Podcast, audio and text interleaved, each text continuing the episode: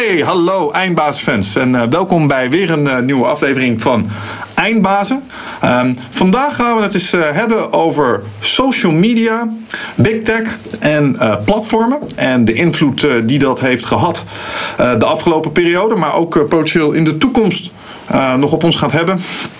En het is een onderdeel van uh, de Sensemaking-serie podcasts uh, die ik aan het maken ben. Om nou ja, in uh, deze tijden van heel veel verschillende standpunten inzichten, maar ook informatiestromen, nou ja, je daar staande in te houden. door enerzijds een stukje kritisch denken, maar ook anderzijds te snappen wat het nou eigenlijk is wat de, de kanalen waar jij je media door consumeert, hoe dat werkt en wat de invloed daarvan is. En daar een stukje bewustwording op creëren, zodat we in de toekomst, niet alleen met de huidige pandemie, maar bijvoorbeeld ook met komende economische crisissen, climate change, alles wat daarachter maar zit, waar potentieel dezelfde valkuilen zouden kunnen trappen, om dat beter te doen. Nou, daar heb ik José van Dijk voor uitgenodigd. Voordat ik uh, José even uh, verder voorstel. José, allereerst welkom. Leuk dat je er bent. Uh, even kort een van onze sponsoren benoemen. Martinique. Iedereen in de pandemie die heeft zich schuldig gemaakt aan het volgende. Zoom-overlegjes en dat soort dingen is een chockies. Gewoon in een huispak. José, heb jij dat ook gedaan? Nee. Nee, helemaal niet. Nou, keurig. Uh, José, goed voorbeeld van hoe het wel zou moeten. Want uh, dat wat je aantrekt overdag, dat heeft wel degelijk invloed op hoe je voelt. Merk het vandaag weer. Vandaag heb ik een mooi overhemd van Martinique, onze kledingsponsor. Dus als je denkt, hé, uh, hey, wat zien die jongens altijd pijk uit in de podcast. Nou, die jongens die zorgen ervoor dat wij dress to kill zijn. Dus als je denkt, nou, dat zou ik ook wel mooi vinden. Neem daar eens een keer een kijkje. Dus Martinique. Um, ja, José, ik zou zeggen, laten we eens de diepte ingaan. Um, ik vind het altijd wel leuk om met professoren en hoogleraren uh, te spreken. Uh, omdat die toch vanuit een wetenschappelijk perspectief bepaalde trends en dat soort dingen kunnen sporten. zou jij misschien aan onze luisteraars kunnen vertellen wie je bent en wat je specialisme is? Ja, ik ben dus uh, José van Dijk. Ik ben universiteitshoogleraar media en digitale samenleving aan de Universiteit van Utrecht. En ik heb hiervoor gewerkt als hoogleraar uh, aan de Universiteit van Amsterdam. Daar heb ik een, uh, mede een afdeling media communicatie opgezet, media en cultuur heet die. en ik ben daarvoor weer gepromoveerd in de Verenigde Staten bij de University of California San Diego. En in de afgelopen tien jaar, twaalf jaar moet ik zeggen, heb ik me vooral ook met sociale media uh, bezig gehouden. Ik heb daar een paar boeken over geschreven, mm-hmm. veel artikelen. En uh, nou ja, het is bijna te, te veel en te moeilijk om bij te houden. Want je moet enorm hard rennen als wetenschapper om daar ja. achteraan te hollen. Maar uh, we proberen zoveel, zo goed mogelijk daar sens van te maken. Van he, alle ontwikkelingen die samenhangen met he, nieuwe digitale media. Ja, nou, ik zei het zojuist in de intro al eventjes. Um, als je op dit moment als mens probeert uh, wat er allemaal in de wereld gebeurt te navigeren. Uh, dat, dan ontkom je er niet aan dat je ook in aanraking komt met uw specialisme, social media en dat soort dingen. En ik denk dat het ons besluitvormingsproces en hoe wij reageren op dingen sterk beïnvloedt. Um, en het is misschien een beetje bitter, maar ik denk dat dit voor mensen met uw specialisme echt gouden tijden zijn om te kijken ja, wat die invloeden nou eigenlijk zijn en hoe die dynamieken lopen. klopt dat?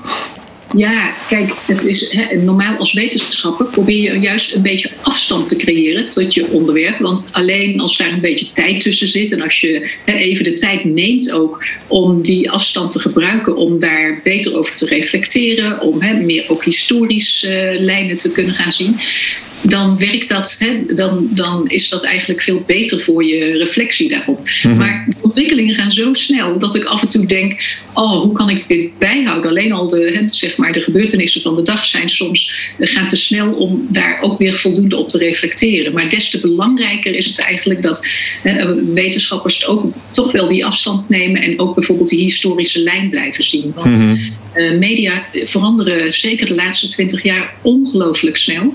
Uh, zijn ook heel dynamisch. Dus, uh, en het de medialandschap wordt eigenlijk steeds ingewikkelder. En dat maakt het voor ons wetenschappers steeds moeilijker om op al die facetten in te gaan. Want je kunt wel zeggen, je bent hè, specialist op het gebied van media, maar media is inmiddels zo enorm geëxpandeerd. Het is eigenlijk nou, bijna, bijna in alle sectoren van de samenleving zit media, is, speelt media een rol. Bijna elke sector is wat ik dan noem aan het digitaliseren en platformen spelen daarin een hele belangrijke rol. Dus ja, de laatste jaren heb ik me ook bezig gehouden bijvoorbeeld met de platformisering van het onderwijs en de platformisering, nou, iets minder in mijn geval van de gezondheidszorg, maar is ook een heel belangrijk mhm. onderwerp.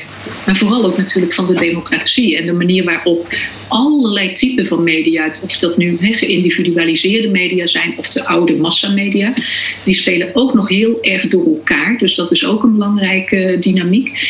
Nou, om dat allemaal te kunnen bijhouden, kun je bijna niet meer bij één specialisme terecht. Dus wij moeten als wetenschappers ook heel veel van elkaars expertise gebruik maken. Ja, ja dat is multidisciplinair, stel ik me zo voor.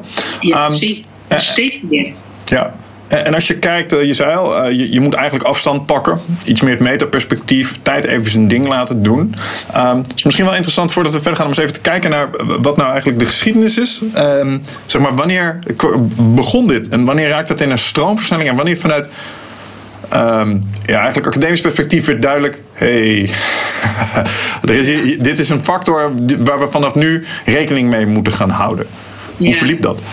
Nou, eh, ik houd mijzelf nu zo'n nou eigenlijk wel 35 jaar bezig met media. En mhm. ik heb in die, nou zeg maar even drie decennia, vanaf begin jaren 90 tot nu, hè, pakken we even de jaren 90, uh, 10 en, en uh, 2000, vanaf 2000 tot 10 en dan 20, heb ik die media enorm sterk zien veranderen. De jaren 90 was echt het begin, het proeven van die digitale ontwikkeling. We hadden het toen niet over genetwerkte uh, digitale samenleving. Dat was heel duidelijk. Hè. We kregen onze eerste computers. Het eerste, ik weet nog dat ik mijn eerste e-mail verstuurde. Uh, het lijkt echt heel ver, het heel ver geleden.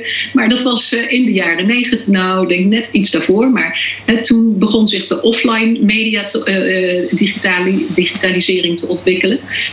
Uh, vanaf 2000, dus een belangrijk omslagpunt, zagen we eigenlijk hè, dat. Uh, nou, toen zijn eigenlijk de grote platformen begonnen. Google -hmm. is 99. Facebook begon in 2004. Twitter ook daaromtrent. YouTube van 2005. Eh, nou, eigenlijk hebben die, die, wat nu de grote platformen zijn, hebben zich in die tijd ontwikkeld. Maar die waren toen nog helemaal niet groot. Die hadden enorm veel concurrentie ook. als je nu even denkt aan Facebook, is dat bijna is nu één platform met eh, 2,5 miljard gebruikers. Maar in die tijd, in de jaren, toen Facebook net begon, 2004 en de jaren daarna, ongeveer tot 2010 hadden we nog heel veel concurrenten. Hè? In Nederland was dat Hives bijvoorbeeld. MySpace. MySpace, precies. Je had Friendster. Ja, ik heb toen wel eens een lijstje gemaakt. Had je nog twintig van die sociale media platformen. Ja. Dus dat was de tijd van de concurrerende kleinere platformen. Maar die begonnen hard te groeien. En eigenlijk rond 2010, dus daarom is die indeling in drie decennia wel interessant, begon eigenlijk die enorme expansie van uh, grote platformen. Rond 2010 zien we de omschakeling. Facebook werd toen een heel groot platform, 100 miljoen gebruikers. En dat werd ook zo'n omslagpunt waarop je uh, overgaat tot dat netwerk wat de meeste gebruikers heeft. Uh, eh, 2010 was een interessant omslagjaar, want uh, Hives verdween bijna van de kaart in dat jaar. Facebook expandeerde naar, ik meen dat toen het omslagpunt van 100 miljoen gebruikers was. Nou, en het laatste decennium, hè, dus de afgelopen tien jaar, hebben we die gigantische expansie van uh, de, ja, wat we nu noemen de big tech bedrijven gezien. Waarbij hun platform niet alleen gingen over hè, het exploiteren van mediaplatformen. Maar mm denk even, ik, ik noem ze altijd uh, de big five, de GAFAM, Google, Apple, Facebook, Amazon en Microsoft. Die hebben zich op, in allerlei sectoren, maar ook in de infrastructuur van ons digitale systeem enorm gemanifesteerd. Als je nu kijkt naar uh, waar halen wij onze cloud services vandaan? Dan is, zijn dat vooral Amazon en Google die daar mhm. de platformen beheersen, de cloud services. Nou, dat gaat echt over infrastructuur. Uh, op het gebied van sociale netwerken is natuurlijk Facebook hè, uh, de grote. Twitter. Twitter is de enige die niet in die Big Five past, hè, die nog onafhankelijk is. Uh, maar daar heeft Facebook eigenlijk de allergrootste markt. Die heeft inmiddels, dat is ook gebeurd in deze tijd, hè, allerlei kleinere platforms opgekocht. Zoals ja Instagram hè, is nu allemaal van Facebook. En ja, eigenlijk zie je die hele markt enorm geëxpandeerd, maar ook geconsolideerd. Er zijn hè, vijf grote eigenaren die de kleinere uh, potentieel concurrenten uh, hebben opgekocht. En daardoor zichzelf nog meer hebben kunnen verzekeren van een enorme gebruikersmarkt. Ja. Misschien kunnen we zo even nadenken over welke uh, zaken het zijn geweest als zijn de bedrijven die ze op die positie hebben gebracht. Maar het eerste vind ik wel even interessant om te onderzoeken. Als je er nu op terugkijkt. De, social media staan voor mij echt gelijk aan drugs. En ik ben er zelf ook een verslaafde aan geweest. En wat is het wat wat voor drugs waren die mensen aan het verkopen dat ze zo succesvol worden? Wat bracht Highfonds? Wat bracht Facebook ons? Want als ik Facebook weer vergelijk met YouTube en Amazon, hmm, ze doen niet helemaal hetzelfde, maar toch zijn die ook. Wat is hetgene dat ze, dat ze zo ja, verleidelijk maakt voor ons? Dat is een interessante vraag die je eigenlijk aan uh, psychologen zou moeten vragen die uh, gespecialiseerd zijn in verslavingen. Dat ben ik niet, ik ben nee. geen verslavingsdeskundige. Maar uh, het wordt wel vaak gezegd van sociale media dat ze enorm verslavend werken. Ik denk dat belangrijke factoren daarin zijn het enorme ja, op gebruikersgemak gerichte tendensen. Het is echt, ja, je klikken bijvoorbeeld is een ontzettend gemakkelijk systeempje. Dat weten we ook uit allerlei mm -hmm. onderzoek. Dat, hoe makkelijker het is, hoe sneller je in zo'n fuik, uh, zo'n verslaving terecht kan komen. Iets anders is dat natuurlijk, de, uh, het is allemaal gratis. We denken dat alle platformen gratis te gebruiken zijn. En dat is het basisverdienmodel geworden van de, de grote platforms. Dat mm-hmm. tot, tot, men zoveel miljoenen gebruikers had, dat, de, dat gratis werd echt een enorme aantrekkingskracht. Uh, gratis is overigens niet gratis. Betekent wel dat je niet hoeft te betalen voor het gebruik, maar je betaalt op een andere manier, namelijk door je data die je zelf genereert, door die weg te geven. Ja. En gebruikersmodel werd natuurlijk een enorm succesverhaal. Dat is eigenlijk wel het, de drijvende kracht achter zo'n het groot worden van platforms.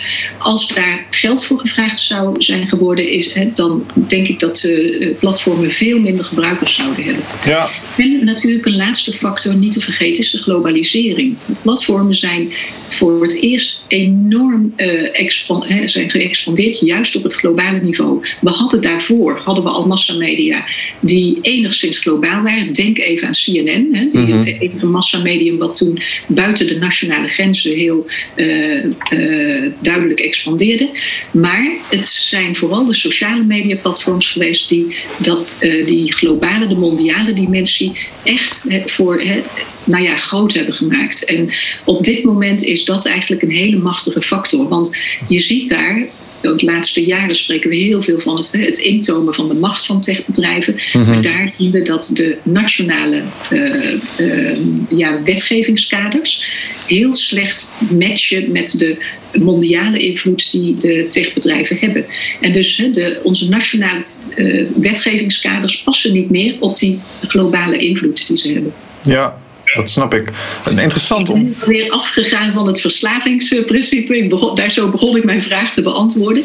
Maar dit is natuurlijk wel een manier waarop uh, techbedrijven groot zijn geworden. En dat is door een, ja, natuurlijk een heel aanlokkelijk, aantrekkelijk product te maken. Waar mensen uh, liefst door hè, zoveel mogelijk mee bezig zijn. Je ziet ook die, uh, de gespendeerde tijd op sociale media zie je enorm toenemen in de loop van de tijd. Maar dat begon met hè, 20 minuten per dag. Ook omdat dat er toen nog vrij kleine netwerken waren waarin mensen uh, sociale media gebruikten.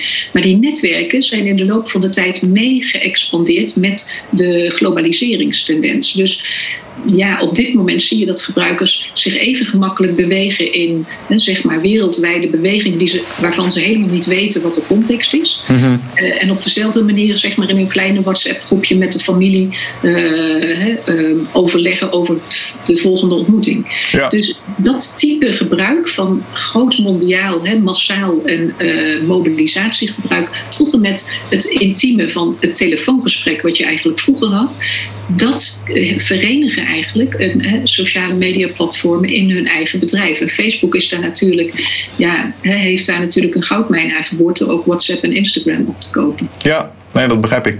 Nou ja, misschien beantwoordt het toch deels mijn vraag. Van wat vinden we nou als mensen daar zo fascinerend aan? Nou ja, de, natuurlijk de connectie met mensen vinden we geweldig. Als je kijkt naar bijvoorbeeld hele andere industrie, de gamesindustrie. Wat zijn drijvende factoren voor succes uh, bij, bij games? Of je kunt samenspelen met anderen of niet. De meest populaire spelletjes kun je samen doen. Ja, en dat juist dat, ik heb dat in mijn uh, boek uit 2013, The Culture of Connectivity genoemd. Connectivity, dus uh, connectiviteit, is eigenlijk het geheime wapen van uh, sociale media platform. Ja. En connectiviteit is natuurlijk, hè, dat speelt zich af in de kringen die je kent, in je eigen cirkels, en die worden steeds wijder. Maar juist die connectiviteit met, ja, we noemen het ook wel gepersonaliseerde massamedia. Dus dat betekent dat je hè, als individu je dichtbij kunt voelen. Terwijl het is in een grote wereld van uh, mediaconnectiviteit. Dat is eigenlijk het geheime wapen uh, geworden in, uh, in, van sociale media. In 2009 heeft Manuel Castells daar een heel mooi boek over geschreven, Communication Power. En daar beschreef je precies in dat de aantrekkingskracht van die sociale media, wat gaat over dat geïndividualiseerde bijdragen. Je hebt het gevoel dat het over jouw connectie gaat met mhm. mensen en tegelijkertijd geeft het je toegang tot een wereldwijde markt aan, uh, aan media. En die combinatie is denk ik uh, heel, het maakt sociale media zo onweerstaanbaar. Ja. Overigens betekent dat niet, nadrukkelijk niet, dat je daardoor ook er verslaafd aan raakt. Hè. Er zijn allerlei ingebouwde mechanismes in de interfaces van sociale media platforms die zorgen dat je langer blijft hangen. Je noemt dat hè, ook wel uh, engagement. Mm -hmm. Dus sociale media platforms hebben allerlei trucs uh, verzonnen om jou zo lang mogelijk aan dat scherm vast te houden, zo lang mogelijk in die molen van hè, connectiviteit vast te houden. Het is een heel uitgebreid beschreven, maar denk even aan liking en trending en uh, hè, wat uh, Arjen Lubach onlangs zo mooi uitlegt als de fabeltjesfuik. YouTube maakt daar duidelijk hè, gebruik van. Mhm. Er zijn allerlei technische en interface elementen aangebracht in sociale media om je maar zo lang mogelijk je aandacht vast te houden. Want dat betekent natuurlijk dat je ook langer advertenties kent, uh, krijgt. En uh, dat je daarmee eigenlijk het verdienmodel ondersteunt van die mediaplatforms. Ja, ja. Nou, wat ik, wat, het grappig dat je dat zegt, dat, want dat is enerzijds de, de, de tegenstrijdigheid die ik op dit moment in de huidige teneur spot. En zegt, ja, het is allemaal te globaal en de wereld moet kleiner. Maar toch hebben wij als mensen op individueel niveau. De momenten dat ik social media echt cool vond, waren de momenten waarop ik mensen die ik uh, hoog had zitten, of waar ik fan van was, gewoon kon toevoegen. En ineens had ik het gevoel dat ik een eerste graads connectie uh, van ze was. Want ik kreeg uh, updates die, waar, andere mensen die ze niet volgden. Uh, dan niet hadden. En dat was, dat was leuk, zeg maar. Um, en wat me ook opvalt, is dat we uh, als mensen het ook ontzettend fascinerend vinden.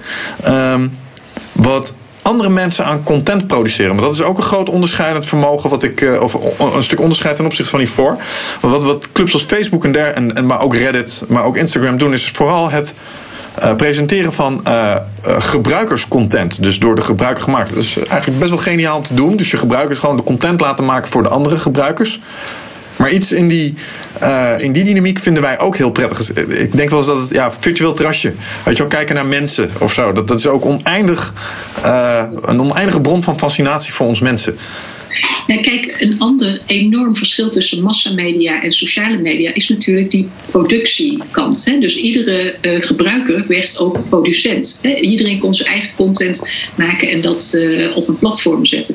Dat is ook eigenlijk een bestaansreden ge geweest van, uh, van sociale media. En de, die contentproductie is eigenlijk wat dit medium zo uniek maakt ten opzichte van massamedia die we eerder hadden. Je noemt ook het woord content, wat ik heel interessant vind. Content is eigenlijk alles. Alles tegelijk. Dat is zowel nieuws als advertenties, als mhm. jouw persoonlijke uh, conversatie met iemand anders. Maar dat is ook de influencers met 100 uh, eh, influencers met 10 miljoen volgers. alles is content geworden. Ik zet dat vaak tegenover context. Uh, hè, wat we zien dat alle content wordt gewoon hè, wordt op elk platform gedumpt, hè, wordt, uh, wordt daar vorm gegeven. Maar tegelijkertijd zien we wel een soort verlies aan context. Want mensen zeggen heel makkelijk: Oh, dat heb ik van Facebook. Of Oh, dat heb ik van het internet gehaald. Oh, dat heb ik van Wikipedia. Mm -hmm. Maar daarmee zeggen ze natuurlijk ook dat eigenlijk dat die context, waar, of het nu uit een nou ja, gerenommeerde nieuwsbron komt of van een hè, bepaalde, weet ik veel, wetenschappelijke bron, of die context wordt steeds meer vervaagd eigenlijk in de, de nieuwe context, is namelijk dat sociale media platform geworden. Ja. dat maakt ook de vervaging van content, de, of eh, sorry, de vervaging van context, maakt dat voor content vaak voor alle mensen hetzelfde is. En dat ze daardoor meer moeite hebben met het onderscheid maken tussen bijvoorbeeld gerenommeerde bronnen of niet gerenommeerde bronnen. Mm Persoonlijke conversatie of uh, een wetenschapper die iets zegt en uitlegt enzovoort. Ja. Dus dat, is, dat, dat heeft eh, wel duidelijk twee kanten. Het, de connectiviteit, waarbij je duidelijk heel snel verbindingen legt, zoals je net aangaf, met iemand hè, die, uh, die je misschien niet kent, maar het lijkt alsof je die heel makkelijk leert kennen. Dat is één kant van die connectiviteit. Maar anderzijds is het hè, wat wij dus ook wel noemen context collapse. Je verliest de context waarin eigenlijk content gemaakt wordt. Ja, nou, ik denk dat dat een aangename brug is, uh, of eigenlijk helemaal geen aangename brug, maar een brug is naar, naar het onderwerp waar, we het eigenlijk over wilden hebben, namelijk dat stukje sensemaking. Uh, als ik om me heen kijk, ik zie mensen worstelen met um, wat nou wat op dit moment waarheid is. Uh, als je het hebt over, over context, uh, vinden ze lastig. Ik zie vertroebeling en vervaging plaatsvinden. En dat genereert frictie en daarmee stress. En daardoor boeten mensen op dit moment ernstig in op ervaren levenskwaliteit en levensgeluk. Ik heb er zelf last van gehad, maar ik zie ook mensen in mijn omgeving daarmee worstelen. en nou, ik zei het ook, een serie waarbij we dat vanuit diverse invalshoeken benaderen. En vandaar ook de behoefte om daar over, uh, vanuit die context over social media te praten. Omdat ik denk dat die een hele grote factor is op dit moment. Waarbij als we een bepaald bewustzijn er omheen creëren. Bijvoorbeeld hè, die, uh, wat, wat u zojuist zei over context. En die altijd in de gaten houden. Nou, ik denk dat een boel mensen als ze dat iets scherper zouden hebben. Ze zouden dat vanaf nu gaan toepassen. Uh, dat de ervaren stress misschien nog wel eens met een factor, ik weet niet hoeveel, zou kunnen verminderen. Dus daar zou ik het graag vandaag eens over hebben. En ik zou heel graag positief eindigen. Maar, maar daarvoor moeten we eerst even door, door een beetje drek heen. Namelijk, um, wat zijn op dit moment de grootste ontwrichtende werkingen van de, de platformen? Dus wat zijn de valkuilen waar we nu met open ogen in aan het tuinen zijn? Ja, dat zijn er een heleboel. Maar, uh, de belangrijkste. Ja, dus als ik selectief ben, ligt dat niet aan mij, maar vooral dat het zoveel is. Ja. Nou, ik denk dat op dit moment eh, eh, zie je heel duidelijk, met name de afgelopen jaren, dat sociale media een soort eh, rondpompmachine van meningen aan het worden zijn. En daarmee bedoel ik eigenlijk dat meningen doen het veel beter op sociale media dan bijvoorbeeld feiten of nuances of mm wat meer uitleg vereist. Ja. daar, dat is ook wel iets waar ik me zorgen over maak. Want uh, het rondpompen van meningen, daarmee bedoel ik, ja, je weet, ik noemde net al die contextcollapse. Je weet eigenlijk niet goed meer in welke context wat gezegd wordt, op welk moment, door wie. En juist dat soort elementen, wat wordt gezegd door wie, op welk moment, in welke context, uh, zijn belangrijk om een bepaald gewicht toe te kennen aan mm -hmm. uh, een feit of aan he, ja. iets wat, wat we moeten weten, aan informatie eigenlijk. Nou, als dat allemaal wegvalt, als die, die, uh, die, die contextinformatie wegvalt, wordt eigenlijk elke mening weegt dan even zwaar. Je zag het heel goed toen de pandemie uh, begon in maart. Uh, binnen no time zag je allerlei meningen op het internet. Mm -hmm. ook meteen de WHO definieerde het meteen als een infodemie naast een pandemie. En dat was niet voor niets dat juist de WHO dat deed. Um, en je zag dat die, die meningen kwamen overal vandaan, zonder dat men eigenlijk goed lette op wie zegt eigenlijk wat in welke context. De misinformatie, disin, bewuste disinformatie, hè, dat is het verschil wat we maken. Misinformatie kan per ongeluk zijn, maar disinformatie is bewust verspreide misinformatie. Uh, die nam in heel korte tijd hele grote vorm aan. De pandemie kreeg de gekste betekenissen. Hè? Of het virus werd ook in, op de raarste manieren geduid. En ook met name de remedies daartegen werden op totaal onwetenschappelijke manieren werden, die verkondigd. Mm -hmm. nou, je zag heel goed, binnen twee weken had uh, de WHO door dat die infodemie bijna zo erg kon zijn, of de pandemie veel erger kon maken dan die al was. En toen zagen we wel een soort kennis. Ze deden ook meteen een enorm beroep op de sociale media platformen om daarin te helpen. Want die wat ik net noemde, die meningenmachine met alleen maar verspreide opinies, nou, die werd echt bijna rampzalig. Dus daar namen ook de sociale mediabedrijven snel verantwoordelijkheid in. Ze hebben toen afspraken gemaakt met de WHO, bijvoorbeeld om onmiddellijk te linken naar, uh, bij sites die niet zo betrouwbaar waren, meteen te linken naar de WHO. Bijvoorbeeld zoekmachines zo af te stemmen dat de WHO en betrouwbare informatie voorrang kregen, et cetera, et cetera. Er werden heel veel maatregelen genomen. Was dat genoeg? Genoeg? Nee, het, de meningenmachine draaide maar door. En dat was volstrekt niet genoeg om de, de, de misinformatie en disinformatie tegen te houden. Ja. Maar dit is wel een voorbeeld van, ja, met een gigantische informatiemachine waar we nu mee te maken hebben, waarin eigenlijk, waarover niemand meer controle lijkt te hebben nog nationaal, nog internationaal. En dat is natuurlijk wel heel problematisch. En ik denk, hè, je vroeg net van wat is een van de moeilijkste of de ingewikkeldste uh, bedreigingen van dit moment. Ik denk dat dit er een van is. Ja, nou, die, die, kan ik, uh, die kan ik wel duiden, wat je daar zegt. Um, want bijvoorbeeld, ik moest er net even grijnzen toen je zei, nou, eh, WHO, betrouwbare organisatie. Ik, uh, ik, heb zo het, ik heb de afgelopen weken een paar fouten gemaakt. En een van die fouten was dat ik in onze comment-sectie op YouTube heb gelezen. nadat we een aantal uh, podcasts hadden uitgebracht die controversieel zijn. Eén, uh, zeg maar, pro-lockdown en de ander tegen de lockdown. En als ik dan zie in onze YouTube-comments wat daar voorbij komt aan meningen dan vraag ik mij soms wel hardop af: zou iedereen de mogelijkheid moeten hebben om dingen op het internet te zetten? Um, en, dan denk ik, nee, wat kijk hier. Uh, dat zou je zeker niet moeten willen. Maar tegelijkertijd denk ik ook, ja, maar uh, als ik er vanuit een moreel-ethisch perspectief naar kijk, ik geloof ook niet zozeer in deze mensen de mond snoeren. Um, want ik vind dat je wel alles moet kunnen zeggen wat je zou willen zeggen. Ergens. Maar ergens ook weer niet. Want als je bijvoorbeeld hè, even inhakend op desinformatie. Als het feit dat jij content produceert als eindgebruiker in de vorm van comments of wat dan ook, of de discussie. En, je doel is duidelijk kwetsend, niet opbouwend of uh, chaos veroorzaken. Hm, dan vraag ik me af of we jou de vrije hand moeten geven. Snap je? Um, ja. En, en daar, dat is een beetje een spanningsveld. Want enerzijds denk ik, nou, we zouden echt niet iedereen een soort megafoon moeten geven om maar hun hersenpulp bij iedereen zo tussen de oren te laten lekken. Dat lijkt me zeer onverstandig en voor niemand gezond. Tegelijkertijd ja, het is wel een hardvrij gevochten recht om dat te mogen doen. dus wat moet je daar nou mee? Heeft u daar, heeft u daar een mening over? in een notendopje schetst het heel goed. Is dit het dilemma waar op dit moment alle sociale media mee worstelen? En ook elke samenleving, elke land eigenlijk in een wetgeving mm hiermee worstelen. Dat is een balans vinden tussen uh, wat kunnen we met die media en wat doen we met die media. En vooral wie heeft de verantwoordelijkheid om uh, deze informatiestromen uh, te reguleren. En ik noem bewust dat woord omdat het gaat eigenlijk over modereren en reguleren. En moet ik toch even iets, uh, uh, even een juridisch detail vertellen, want dat is heel belangrijk. En dan gaan we even terug naar 1996, dus een hele tijd geleden, meer dan, uh, meer dan 25 jaar geleden.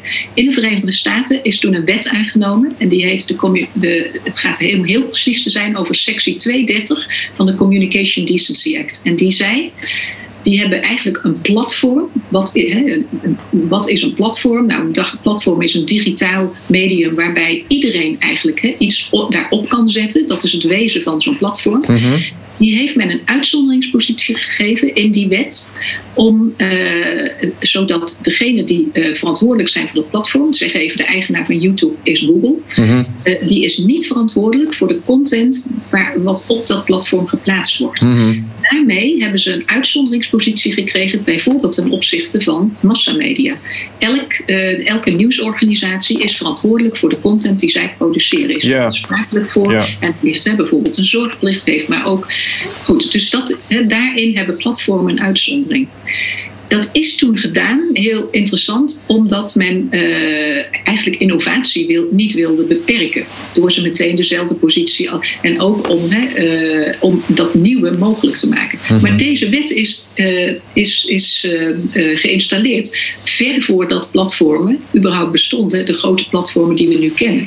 En zeker in de afgelopen 25 jaar zijn die natuurlijk gigantisch ge, ge, uitge uitgedijd, mm met zoveel miljarden gebruikers als Facebook heeft, kun je niet meer dezelfde, hè, dezelfde regel eigenlijk van toepassing laten zijn, dan in, omdat ze zo'n enorm geglobaliseerd publiek hebben gekregen.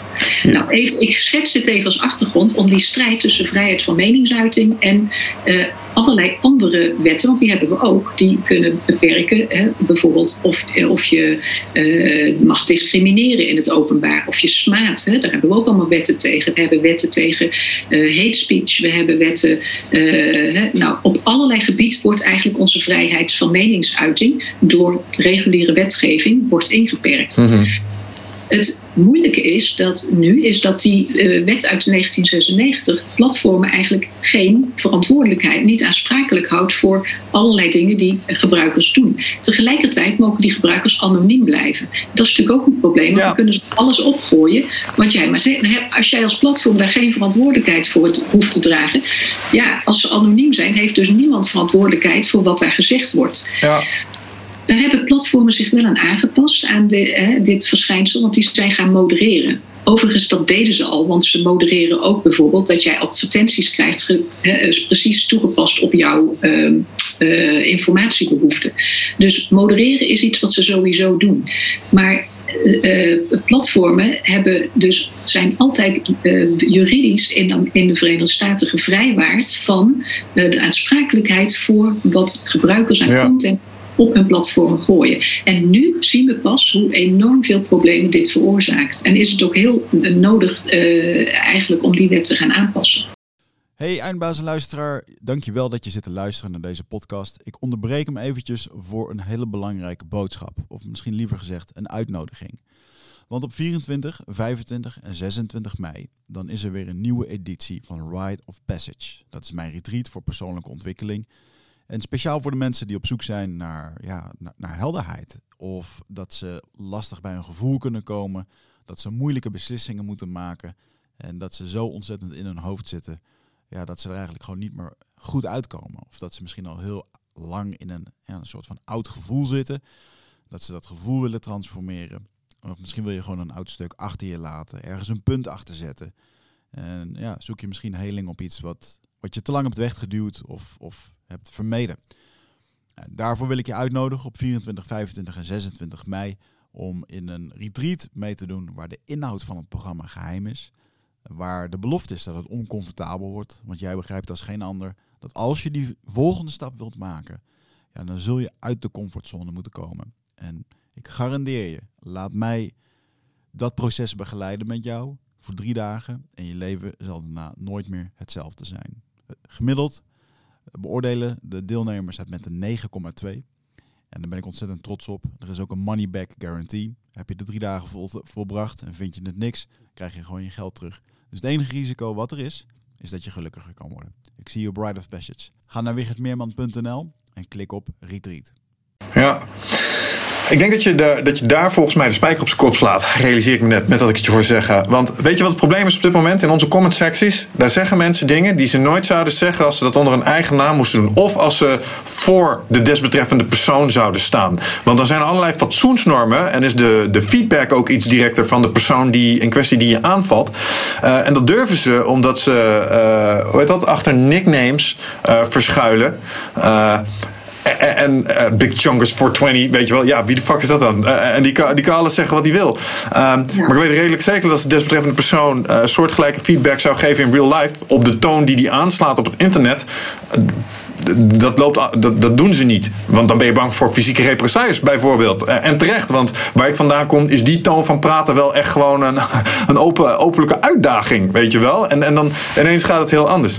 Dus ik, denk, ik denk oprecht, want ik vind anonimiteit ergens ook wel ergens wat voor te zeggen. Maar ik denk dat we best wel selectief een soort virtual citizenship of zo kunnen introduceren. Dat je op die grote, echt globale uh, netwerken misschien wel gewoon moet laten zien wie je bent. En ik denk dat als je dat zou moeten doen, dat je gedrag zou aanpassen. Nou, bijvoorbeeld, je zou aan platformbeheerders, sociale netwerken kunnen uh, eisen. Uh, je moet de identiteit altijd duidelijk maken van wie die boodschap afkomstig is. Hè. Dus inderdaad, anonimiteit uh, opheffen. Kan, heeft trouwens ook andere kanten, maar die laat ik nu even in het midden. Maar dat is iets wat moderatie zou kunnen. ja, wat is die andere kant dan? Nou, uh, bijvoorbeeld, denk even aan activisten in landen waar, die zware, waar zware censuur heerst. Die zijn heel afhankelijk van hun anonimiteit. Om juist, hè, denk even aan, nou we hebben hè, opstanden in het Midden-Oosten gezien, maar ook denk nu even aan Rusland, waar hè, op dit moment sociale media hun communicatiemiddel zijn om te kunnen protesteren tegen een regime hè, wat uh, sterk uh, nou ja, repressief werkt. dus dat is de andere kant ervan. Dat is ook het moeilijke als je globale netwerken opereert, waarin het ene land weer andere normen, zoals je heel terecht noemt, heersen dan in het andere land. Ja.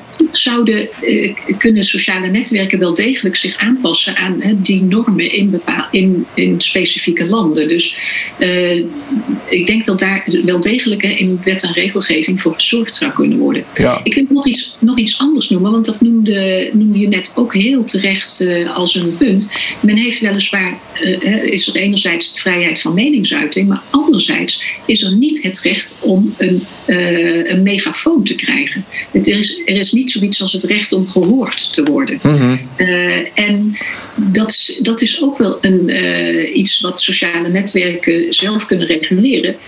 Ik zou juist zeggen, ze geven nu iedereen een megafoon die, dat, ja, die zoveel mogelijk gebruikers uh, weet te genereren. Die krijgt mhm. alle privileges en alle vrijheden. Nou, ik zou juist zeggen, uh, gebruikers of uh, bijvoorbeeld influencers met heel veel volgers, die hebben, daar heb je juist meer verantwoordelijkheid om te kijken naar want het zijn een beetje, ik noem het altijd superspreaders van het internet. Juist die content kan heel gevaarlijk zijn, want het kan heel snel dingen verspreiden die bijvoorbeeld niet waar zijn, of die opruiend zijn. Of die, nou, dus daarop, niemand heeft recht op een megafoon. Die verdien je, of die, dat vertrouwen moet je winnen.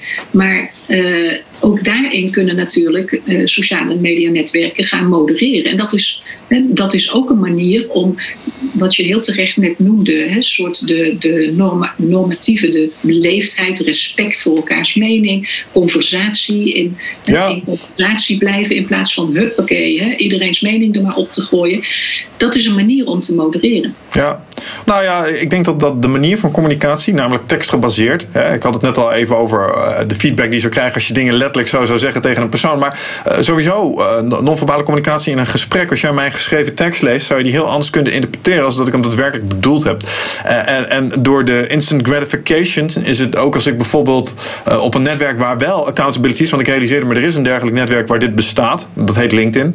Um, en, daar zie je mensen ook, maar, maar kort door de bocht reageren. En, en daar zie ik zo'n wat onze podcast leuk maakt, is dat wij verschillende meningen in een lang gesprek met elkaar voeren en we proberen elkaar te begrijpen. Dat, dat, dat heet dan met een deftig woord het Socratisch gesprek. Dus we proberen elkaar standpunten te snappen. En daar leer ik heel veel dingen van. Want ik zeg dan net heel ongenuanceerd, ja, iedereen uh, gewoon uh, met zijn naam erop. En dan zeg jij geheel terecht, ja, maar wat dan als je in China woont? En dan zeg ik, ja, hm, goed punt, had ik nog niet over nagedacht. En dat kan omdat we een gesprek voeren met elkaar.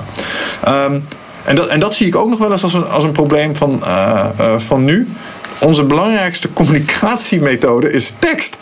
Uh, en iedereen die een vriendje of vriendinnetje heeft, die heeft wel eens een keer gezeik gehad met die desbetreffende persoon, omdat er een WhatsAppje niet werd geïnterpreteerd zoals we hadden gehoopt dat die werd geïnterpreteerd. Um, en, en ik, ik heb even niet zo de oplossing paraat. Uh, wat, we daar dan tegenover zouden moeten stellen. Maar ik denk dat als een boel mensen zouden stoppen met hun meningen tikken via een band, hè, de duim. is niet zo'n hele snelle interface in dat opzicht. Daar ben je heel lang mee bezig en heel druk en zo. Maar je maakt ook fouten, want je wil er snel vanaf zijn.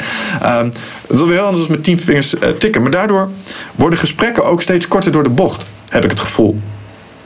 Ja, en door dat snelle tiktakken hè, van uh, ja, hier, je, je kunt maar in maximaal 140 tekens of in een paar woorden in, snel even een mening geven. Maar wat dan verloren gaat, is inderdaad precies wat je zegt: genuanceerde opbouw van argumenten, het doordenken van een betoog, ook het verschillende meningen naast elkaar zetten, waardoor eigenlijk uh, dingen duidelijker worden voor mensen. -hmm. um, en dat, die nuance met name, die gaat heel snel verloren in de formats die sociale media eigenlijk voor je vastleggen. Ja. En ja, daarom ben ik meer. Kijk, ik vind podcast, hè, om maar even op deze vorm te hebben, een veel prettige vorm van uh, sociale media omgang. Omdat zeker in de wat langere podcast kun je veel meer nuances aanbrengen en veel meer he, argument tegen argument, echt een betoog opbouwen, ja. dan het hele snelle op en neer van Facebook of Twitter of uh, enzovoort. Uh, dus het is een hele mooie, ja, nog steeds een mooie term vind ik. In de jaren zestig introduceerde Jürgen Habermas, een Duitse filosoof, de term de publieke sfeer. Uh, en dat vond hij een sfeer waarin argumenten, tegenargumenten, opinies, maar vooral ook feiten met elkaar uitgewisseld kunnen worden. Mm-hmm. Dus dat had, daar zat iets in van uh, nou, argumentatie, van betoog, van doordenkte discussie op hij noemde het, markt, het, dorpsplein eigenlijk als een voorbeeld. Of uh, een dorpscafé uh, uh, waar mensen met elkaar praten dat, dat echt uitwisselen van gedachten zien we eigenlijk steeds meer verdwijnen. Want je zit binnen je eigen uh, bubbel, je zit in je eigen kanaal. Je ziet, je zien ook een enorme versplintering aan mediakanalen. Iedereen heeft wel zijn eigen kanaaltje op YouTube. En ik geloof dat na de uh, afgelopen Amerikaanse verkiezingen, sorry, na de Amerikaanse verkiezingen zag je al dat er uh, meteen weer 10.000 kanalen bij zijn gekomen ja. op YouTube. Om, nou, die versplintering die, uh, is ondermijnt eigenlijk die gezamenlijke publieke sfeer. En die gezamenlijke publieke sfeer kunnen we alleen gezond houden en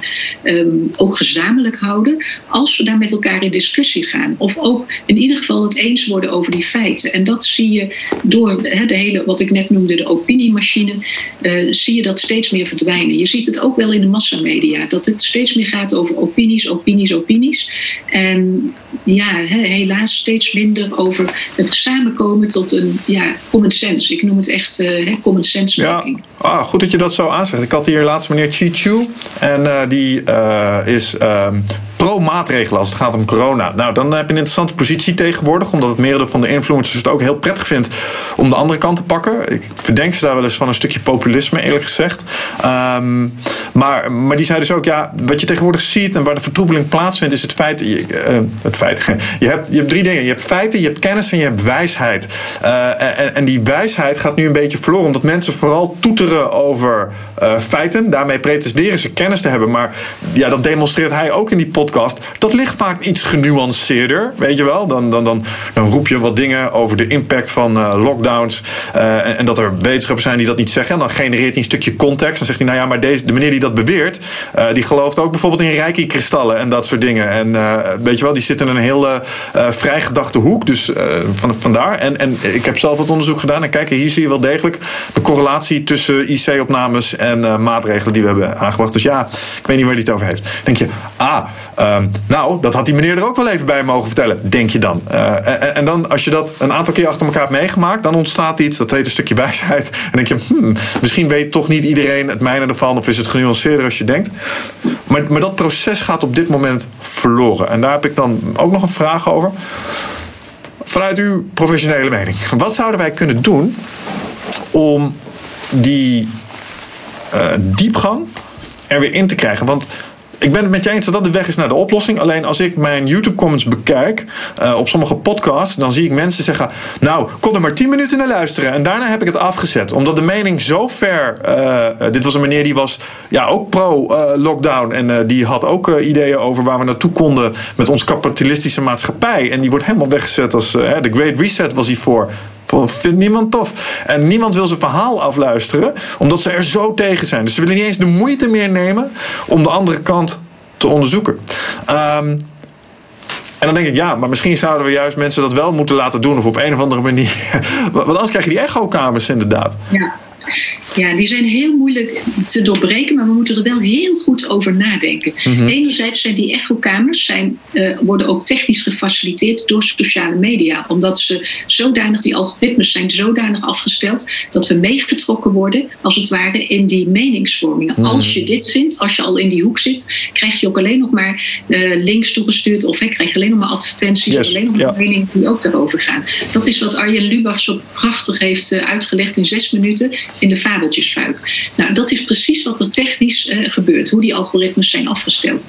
Maar dat ontslaat ons gebruikers niet van uh, de, eigenlijk vind ik ook wel de, uh, de noodzaak om daar zelf ook iets aan te doen. Je hoeft niet meegesleurd te worden. Dus het is, wel, het is niet zo dat je als gebruiker helemaal machteloos bent. En ik vergelijk altijd hè, ook wel, eh, om even die, die uh, pandemie en de infodemie door te trekken. Je kunt aan zo'n infodemie ook wel meer doen. En ook wel zelf iets doen. Bijvoorbeeld het niet doorsturen van berichten heel snel. Hè? Dat je eerst even wacht om eens te kijken van wat staat er eigenlijk? Is dat eigenlijk wel zo? Ik vergelijk dat een beetje met handen wassen. Hè? Je probeert schone handen te houden om geen virusinfectie te krijgen. Zo is het ook met berichten. Doe even een stukje, een stapje terug en denk even na voordat je iets doorstuurt. Dat alleen al. Um, ja, je moet ook uh, niet meteen willen doorklikken. Niet meteen alles willen verspreiden. Er is een interessante studie geweest, die heeft in Science gestaan. En die laat zien dat de gebruiker zelf wel degelijk voor het grootste deel verantwoordelijk is voor bijvoorbeeld het, uh, het uitbreiden van die, van die infodemie. Doordat ze steeds meer dingen doorsturen, doorklikken, door blijven gaan en daar niet uit willen komen. Nou, dat is denk ik afstand houden en wat ik noem virtueel handen wassen. Dus niet meteen doorklikken en doorsturen. Ja. En dan wil ik nog een laatste. Kijk, eigenlijk moeten we natuurlijk een vaccin hebben tegen die infodemie. Uh, dat is niet makkelijk te vinden, maar ik denk dat toch zoiets als hè, kritisch burgerschap of media literacy daar een hele belangrijke rol in moet spelen. Ja. Je moet kinderen al heel vroeg leren om eerst kritisch na te denken voordat je iets gelooft. Dat hebben we altijd, is dat het onze vorm van kritisch burgerschap geweest. Ook van een stuk uh, opleiding in democratie. Hoe ga je om met informatie? Hoe verspreid je die? Hoe help je daar, draag je daar zelf toe bij? Maar vooral ook, hoe luister je naar anderen om met elkaar in gesprek te blijven? Dat is iets wat je moet leren. En je moet ook leren om bijvoorbeeld, ik uh, noemde straks even hoe belangrijk die context is. Je moet uh, kinderen al heel vroeg leren om context te wegen. Waar komt die, waar komt die uitspraak vandaan? Waar, uh, waar kan ik dat vinden? Ik krijg heel vaak van, hè, zie ik in uitspraken van kinderen. Oh, dat heb ik van Facebook. Oh, dat heb ik gevonden via Google. Oh. En dus opeens wordt, heel gek, wordt Facebook, Google, Twitter, worden bronnen in plaats van uh, doorgeefluiken. Dus we moeten kinderen leren van ja, maar waar komt iets vandaan? Wie zegt dat? Uh, met welke bedoeling? Welke, welke uh, in, hoe heet dat, belang zit daarachter? Ook het leren herkennen van belangen, om dat tegen elkaar te kunnen afwegen. Mhm. Alleen dan wordt eigenlijk zo'n gesprek echt mogelijk. Op basis van nou, kritisch burgerschap, waarin je steeds af leert wegen. Hey, is dat eigenlijk wel wat er is? Ja. En dat, ja, ik noem het maar even vaccineren. Ik weet, hè, ik weet niet hoe we dat moeten doen, maar het is iets langdurigs. Het vereist heel veel, de, in ieder geval 80% van de mensen die meedoen. Uh, dus er zitten heel veel, uh, heel veel vergelijkingen in met een echte vaccinatiecampagne. Ja. Ja, ja, beladen term vaccinatie om op dit moment te gebruiken voor zoiets. Uh, maar nee, ik snap wat je zegt. Ik denk dat ik. Misschien heb ik iets uh, in dat kader. ook uh, mocht je de behoefte krijgen om mensen in je omgeving zelf daarvoor te vaccineren. Um, Crash Course is een YouTube-kanaal. En die, het is in het Engels helaas, maar ze hebben speciaal voor studenten hebben zij een uh, gemaakt van een aantal korte masterclasses van uh, zes tot zeven minuutjes over het navigeren van, uh, dus feitelijk sensemaking, het navigeren van digitale informatie. En daar gaan ze heel structureel in op inderdaad belangen, bronnen, maar ook kritisch denken. en ik denk dat in op zowel de basisschool, voortgezet onderwijs als op het HBO en WO. Ah, misschien is dat een blokje dat eens uh, in het jaar, of tenminste één keer in al die stromingen, gewoon een keer gedoseerd moet worden.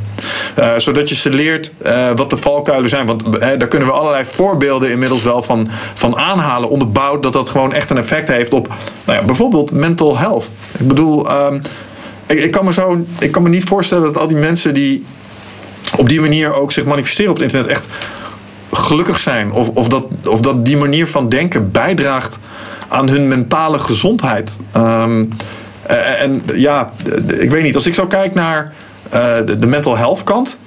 Dan, en misschien kunnen we het daar nog even kort over hebben. En dan uh, richting een, een, positief einde gaan. Want je had niet de gebruikelijke tijd die wij hebben voor de interviews. Um, maar waar ik mensen mee zie worstelen nu, is uh, als het gaat om die platformen, is dus uh, fake news hebben we al een beetje gehad. Hè? Dus uh, wat de informatievoorziening doet met, met jouw waarheidsperceptie. Dus wat is waar en wat is niet waar. Um, ik zie ook vergelijkingsstress. Hè? Het, geconnecteerd zijn met je hele netwerk betekent ook dat je constant het spelletje aan het spelen bent van doe ik het beter. En als het antwoord nee is, voel ik me niet goed. Ehm, en, de laatste is, is FOMO. Dus fear of missing out. En dat zijn de, eigenlijk de dingen waar, waar ik mensen om me heen het meest mee zie worstelen. En waar die social media en die platformen eh, een directe impact hebben op hun ervaren kwaliteit van het leven. Um, nou, hoe, kijkt, hoe kijkt u daar tegenaan? En wat zijn ja, ik ben geen specialist in mental health, maar ik zie heel goed hoe, hoe enorm veel effect uh, social media hebben op het gedrag van uh, bijvoorbeeld van kinderen, van tieners. Daar speelt het heel nadrukkelijk. Mijn uh, gewaardeerde collega Patty Valkenburg doet daar onderzoek naar. Die heeft daar ontzettend veel voorbeelden van gegeven, heeft zeer gedegen onderzoek naar gedaan. Ehm, wat ik, ik, behalve mental health vind ik het ook heel belangrijk om te laten zien dat het heeft ook heel veel effect op ons democratisch welzijn. Mm -hmm. Laat ik het even zo noemen. Ons democratisch welzijn versta ik onder het feit dat wij met elkaar in een samenleving altijd in gesprek moeten blijven. Betekent ook dat we heel goed naar elkaar moeten luisteren, maar ook kritisch moeten zijn op de manier waarop we met elkaar communiceren. En dat laatste delft soms een beetje het onderspit. We accepteren alle middelen als, alsof ze even belangrijk zijn. Of we nou iets op Facebook vinden, of dat de leraar of de wetenschapper dat op de universiteit of de leraar in de klas dat vertelt. Ehm, we moeten, ik denk dat we echt wel op een punt beland zijn waarop we moeten heel kritisch moeten kijken naar wat de media met ons uh, vertrouwen doet in bijvoorbeeld instituties de sociale media hebben zich eigenlijk helemaal als een soort, ja, uh, uh, nou, een heel universum eigenlijk ontwikkeld. Zonder zich veel aan te trekken van die instituties die onze samenleving als een soort lijm bij elkaar houden. Mm -hmm. de instituties van, nou, ook de media die onder bepaalde uh, controle van de samenleving staan. Maar ook het onderwijs, ook de gezondheidszorg. En in al die sectoren hebben we checks en balances ingevoerd om communicatie met elkaar aan te gaan. Nou, binnen sociale media hebben we eigenlijk deze totale intransparantie over wat die doen met onze uh, sectorale gemeenschappen. Mhm. En daarom is het zo moeilijk om daar vat op te krijgen. En ik denk dat we daarin nog een hele slag moeten maken. Want um, nou ja, we hebben gezien dat sociale media netwerken onze samenleving aan het veranderen zijn. Maar we moeten ook onze samenleving uh, gebruiken om die sociale media netwerken onderdeel daarvan, een, een, een, ja. een betrouwbaar onderdeel daarvan te kunnen laten zijn. Ja. Dat kan, maar daar moeten we heel veel in investeren. En uh, dus behalve een effect op de mentale gezondheid van mensen, van kinderen vooral, denk ik ook dat het een effect heeft op de democratische gezondheid van onze samenleving. Nou, en, en daarmee niet uh, op de laatste plaats denk ik ook op je mentale gezondheid. Want wij mensen, wij kunnen wel veranderen, maar we vinden dat eigenlijk helemaal niet leuk. Dat voelt onzeker. Uh, dat brengt allerlei vervelende dingen met zich mee. En ik herken um, wat je zegt als het gaat om wat ik bijvoorbeeld de afgelopen de afgelopen crisis heb zien doen. Um, mensen vertrouwen de overheid minder. En dat komt omdat ze heel ongenuanceerde, uh, om even terug te grijpen op het begin van het gesprek, uit de context getrokken communicatie zien. Uh, selectieve berichtgeving.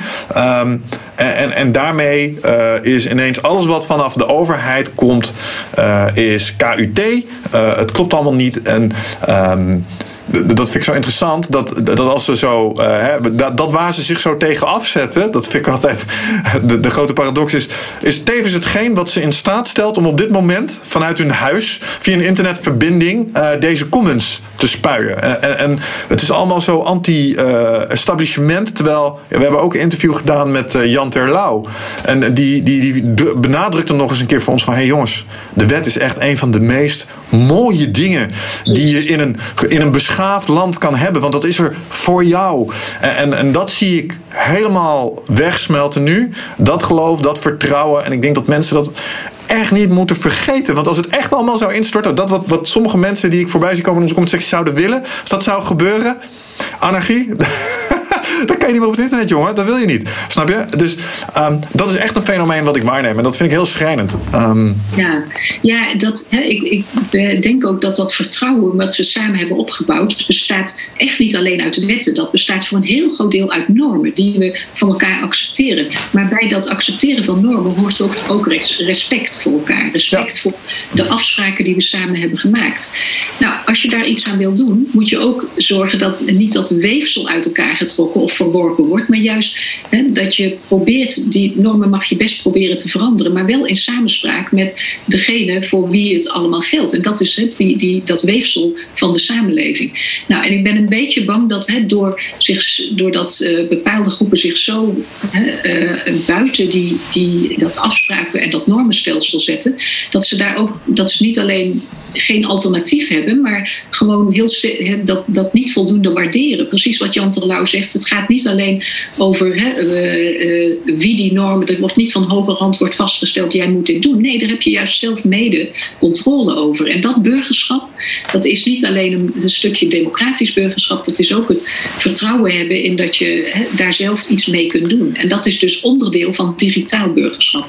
Misschien zijn we daarmee ook wel deel van de oplossing. Misschien moeten we het als mensen gewoon niet meer acceptabel vinden van elkaar. Dat, dat er alleen maar roekeloos mag worden geklaagd. Maar dat er ook altijd een, een, een element van constructief, opbouwend en kom vooral met een alternatief. Want dat is wel echt iets wat me opvalt. En daarmee ben ik dan ook direct eigenlijk klaar met mensen. Het is klagen, klagen, klagen, klagen. Het is allemaal kommer en kwel. Niets is goed. Maar ik hoor niemand met een oplossing komen. Zo van, ja, als we het nou eens zo zouden proberen. En, en dan denk ik altijd, joh, ik denk dat als je zelf voor de keuzes zou staan, dat je misschien nog wel ergere dingen zou doen, uh, omdat je er dan achter komt dat het een heel slordig, sloppy proces is om aan 17 miljoen mensen, laat staan 7 biljoen mensen op een aardkloot, enigszins richting te geven. Um, en, en, misschien moeten we dat gewoon niet meer accepteren. Dat als mensen echt alleen maar aan het zeuren, klagen en aan het uh, kankeren zijn, dat we gewoon zeggen: hé, hey, oké, okay, maar kom dan met een alternatief. Ja, nou dat is een hele goeie. Toen ik, ik was een tijd leidinggevende in een afdeling en daar was men gewend om met klachten te komen. Van, dan ga je naar de leidinggevende en dan leg je gewoon je klachten neer. Ja. Dan heb ik een regel ingevoerd. Je mag bij mij komen, dan mag je drie minuten klagen en na die drie minuten gaan wij praten over een oplossing. En dan he, gaan we daar samen. En dat was heel grappig. Na een verloop van tijd gingen mensen zich die regel internaliseren en dan hadden ze maar een half minuut geklaagd, zeiden ze: Oh ja, en bij jou moeten we nu eerst komen om te praten over een oplossing. Dus mensen kunnen dat best wel snel leren, maar je moet ze wel een beetje mee helpen duwen in die richting. Want klagen alleen, dat heeft helemaal geen zin. En ook ja. niet anoniem vuil, vuil spuien of uh, opruien. Nee, je moet er toch samen uitkomen. En dat in gesprek blijven en dat inderdaad constructieve en de opbouwende, ik denk dat dat iets is wat we veel meer kunnen benadrukken. Ja, en ik vind je nog heel erg lief in dat opzicht. Dat ze drie minuten mogen klagen en dat we dan samen de oplossing gaan verzinnen. Ik, uh, ik zou zeggen: hey, als je een probleem hebt, dan kom je van gewoon vanaf moment één. Heb jij nagedacht? En dan mag je, we noemen dat bij, bij ons uh, intern, noemen dat ja, nee, ABC. Dan heb je nagedacht, kan je me een vraag stellen. hey, dit is het probleem. Ik denk dat ik het zo kan oplossen, ja of nee? Of, ik heb erover nagedacht. Ik denk dat we het op deze drie manieren kunnen doen. Pick one. Uh, A, B of C. Uh, kies er eentje. Uh, ja. En als je mensen dat leert, dat, dan, dan gaan ze zelf naar de oplossing. En dan ineens hoeven ze veel minder vaak bij te komen. Want dan kunnen ze zelf, oh, ze hebben de opties al. Oh, het zal deze wel zijn. En, en dan gaan, maar je bent zelf de sleutel dan dit zijn gewoon, ja, het, het, wat ook heel belangrijk is, dat uh, mensen niet een opinie zomaar accepteren of een stuk informatie zomaar accepteren, maar mm-hmm. steeds weer nadenken: oké, okay, wat kan ik daarmee? Waar komt het vandaan en waar gaan we daarmee naartoe? Ja. En uh, juist het je kunnen verplaatsen in iemand anders schoenen is heel belangrijk. Of dat nu een leidinggevende is of een ondergeschikte of iemand, hè, maakt eigenlijk niet uit. Het je kunnen verplaatsen in, ander, uh, in de redenering van anderen, dat zorgt voor dat bindweefsel in de samenleving samenleving. Dus ik denk dat dat ook een beetje is wat Jan Terlouw bedoelde. Uh, ja, je moet elkaar vertrouwen om, uh, of eigenlijk door elkaars positie te begrijpen, uh, wordt dat vertrouwen hopelijk groter. En nou ja, als dat iets is wat we ook meer in het bindweefsel van sociale netwerken zouden kunnen onderbrengen, dan zou dat denk ik een hele grote vooruitgang zijn. Ja. Ik denk ook dat dat iets is waar bijvoorbeeld uh, platformeigenaren als Facebook en uh, Google, dat die daarnaar moeten zoeken. Wat, is eigenlijk, wat zijn de mechanismen in onze sociale netwerken die juist dat bindweefsel kunnen vergroten in plaats van de, de enorme tegenstellingen en uh, polariteit, polarisatie in onze samenleving te vergroten? Ja, ik ben bang dat een, een belangrijk onderdeel daarvan ook gewoon uitloggen is. ja, 96, je had het erover. Nee, 96. ik, uh, ik herinner mij niks van deze stress van voor die tijd. Want dat heb ik ook nog bewust meegemaakt. Uh, misschien mogen we gewoon wat minder vaak op het internet en achter schermen zitten. Ik denk dat dat echt een heel goed begin zou zijn. Ik heel vaak komt men met de oplossing van... oh, dat doen we digitaal, want dat scheelt heel veel tijd. Nou, ik geloof helemaal niet in die oplossing. Want uh, juist door het digitaal te maken... voer je weer andere dingen in... waardoor je weer meer tijd ben, kwijt bent met dat op te lossen. Dus ja. ik vind dat het een hele slechte argument. En, en, en, wat ik ook echt hoop is dat, uh, want dat valt me ook echt op, als je nog gaat inderdaad elkaar proberen te begrijpen. Hè, en dat, dat, uh, als ik kijk naar, naar bijvoorbeeld COVID, dan zie je heel duidelijk twee kampen. Uh, het ene kamp is bang voor de ziekte en wil graag dat er wat aan gedaan wordt. Het andere kamp is bang voor het inperken van de vrijheden. Jullie hebben iets gemeen, jongens. We zijn allebei bang. Jullie, ja. vinden iets allebei eng. Snap je? Ik vind iets eng, jij vindt ook iets eng. Als we het nou eens hebben over het feit dat we ons, dat we ons bang voelen. Uh, en dat we daarom sommige dingen doen. Uh, en dan begrijp ik jou misschien iets beter en jij misschien iets beter. En misschien kunnen we verzinnen wat halverwege ligt. Geen idee, zou mogelijk kunnen zijn. Of misschien vind ik het poldermodel nu opnieuw uit. Maar snap je? Dus en, en die um, intentie is nu bij sommige mensen weg. En die moeten we weer aanzien te wakkeren, denk ik. En, en um, in dat kader ga ik na deze sensemaking-serie uh, beginnen met een, met een ander dossier. Ik noem dat Humanity Fuck Yeah. Omdat ik echt geloof dat wij als mensen in staat zijn tot fantastische dingen. Als ik kijk naar de geschiedenis van de mensheid en de uitdaging die we hebben overwonnen, dan denk ik dat dit ook gewoon een kerf op ons schild wordt. Dit gaan we fixen. Dat geloof ik wel. Um, maar we moeten er wel echt op die manier naar gaan kijken. Dus die, die intentie om elkaar weer te willen snappen en naar een betere toekomst toe te willen werken. Dat, dat is een teneur die we nu weer moeten aanwakkeren. En, en dat alles maar willen slopen. Dan moeten we iets tegen in stelling brengen. Uh, hoe kijk jij daar tegenaan? Nou ja, ik denk hè, alles wat nu kan helpen om ons uit een pandemie te krijgen, vereist eigenlijk dat je samenwerkt. Hè. Dat is heel eigen aan de mensheid, is dat, ze, dat men op elkaar moet vertrouwen om uh, samen iets tot stand te brengen. Als dat vertrouwen verdwijnt, ja, dan gaat dat nooit lukken. Dus hè, ik denk dat dat eigenlijk de kern is van wat we nu moeten doen. Daar hoort trouwens ook bij het heel goed uitleggen van dingen. Hè. Soms, uh, we kunnen best niet eens zijn met een overheid en hè, daar verschillende meningen uh, over hebben. Dat is ook prima, dat hoort ook in een democratie.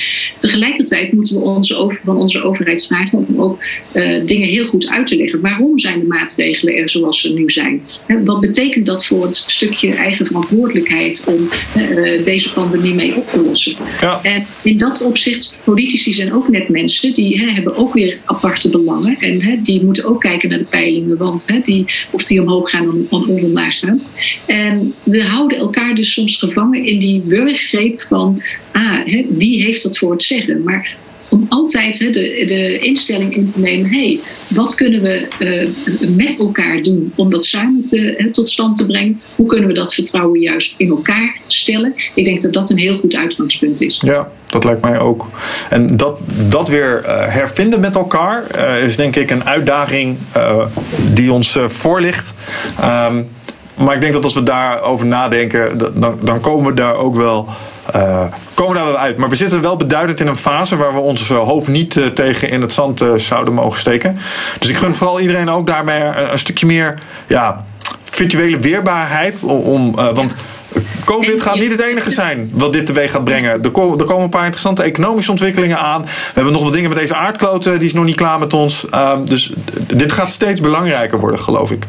En je gaf zelf een hele goede tip. Log ook even af en toe uit. Want het is ontzettend uh, bevrijdend om uh, even niet gevangen te zitten in een digitale wereld waarin je constant laat, heen en weer laat slingeren. Tussen opinies, tussen reputatiescores, tussen imago's van jou en van anderen.